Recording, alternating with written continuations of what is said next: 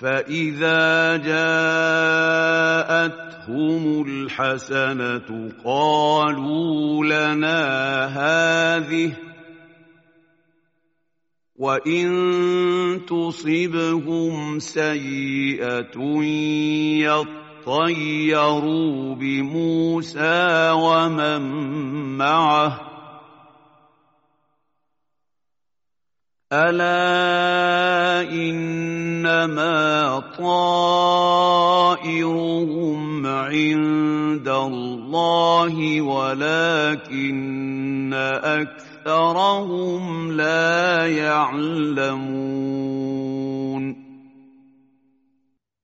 فإذا جاء آل فرعون الخصب وصلاح الثمار ورخص الأسعار قالوا أعطينا هذا لاستحقاقنا لها واختصاصنا بها. وإن ينلهم أو تصبهم مصيبة من جدب وقحط وكثرة أمراض وغيرها وغيرها من الرزايا يتشاءموا بموسى ومن معه من بني إسرائيل. والحق أن ما يصيبهم من ذلك كله إنما هو بتقدير من الله سبحانه وليس لهم ولا لموسى عليه السلام شأن فيه إلا ما كان من دعاء موسى عليهم ولكن أكثرهم لا يعلمون فينسبونه إلى غير الله. وقالوا مهما تأتي تأتنا به من آية لتسحرنا بها فما نحن لك بمؤمنين وقال قوم فرعون لموسى عليه السلام عنادا للحق أي آية ودلالة جئتنا بها وأي حجة أقمتها على بطلان ما عندنا لتصرفنا عنه وعلى صدق ما جئت به فلن نصدق بك. فأرسلنا عليهم الطوفان والجراد والقمل والضفادع والدم آيات مفصلات فاستكبروا. فاستكبروا وكانوا قوما مجرمين. فأرسلنا عليهم الماء الكثير عقابا لهم على تكذيبهم وعنادهم. فأغرق زروعهم وثمارهم. وأرسلنا عليهم الجراد فأكل محاصيلهم وأرسلنا عليهم دويبة تسمى القمل تصيب الزرع أو تؤذي الإنسان في شعره. وأرسلنا عليهم الضفادع فملأت أوعيتهم وأفسدت أطعمتهم وأرقت مضاجعهم. وأرسلنا عليهم الدم فتحولت مياه آبارهم وأنهارهم دما. أرسلنا كل ذلك آيات مبينات مفرقات يتبع بعضها بعضا. ومع كل ما أصابهم من العقوبات استعلوا عن الإيمان بالله والتصديق بما جاء به موسى عليه السلام. وكانوا قوما يرتكبون المعاصي ولا ينزعون عن باطل ولا يهتدون إلى حق. ولما وقع عليهم الرجز قالوا يا موسى ادع لنا ربك بما عهد عندك لئن كشفت عنا الرجز لنؤمنن لك ولنرسلن معك بني إسرائيل.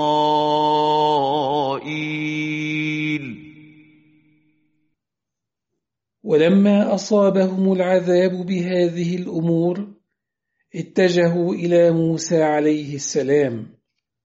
فقالوا له يا موسى ادع لنا ربك بما اختصك به من النبوة وبما عهد إليك من رفع العذاب بالتوبة أن يرفع عنا ما أصابنا من العذاب. فإن رفعت عنا ذلك لنؤمنن بك ولنرسلن معك بني إسرائيل ونطلقهم. فلما كشفنا عنهم الرجز إلى أجل هم بالغوه إذا هم ينكثون. فلما رفعنا عنهم العذاب إلى مدة معلومة قبل إهلاكهم بالغرق إذا هم ينقضون ما أخذوه على أنفسهم من التصديق وإرسال بني إسرائيل. فاستمروا على كفرهم وامتنعوا من إرسال بني إسرائيل مع موسى عليه السلام. فانتقمنا منهم فأغرقناهم في اليم بأنهم كذبوا بآياتنا وكانوا عنها غافلين. فلما حل الأجل المحدد لإهلاكهم أنزلنا عليهم نقمتنا بإغراقهم في البحر بسبب تكذيبهم بآيات الله وإعراضهم عما دلت عليه من الحق الذي لا مرية فيه. وأورثنا القوم الذين كانوا يستضعفون مشارق الأرض ومغاربها التي باركنا فيها وتمت كلمة ربك الحسنى على بني إسرائيل بما صبروا ودمرنا ما كان يصنع فرعون وقومه وما كانوا يعرشون وأورثنا بني إسرائيل الذين كان يستذلهم فرعون وقومه مشارق الأرض ومغاربها والمقصود بذلك بلاد الشام. هذه البلاد التي بارك الله فيها بإخراج زروعها وثمارها على أكمل ما يكون.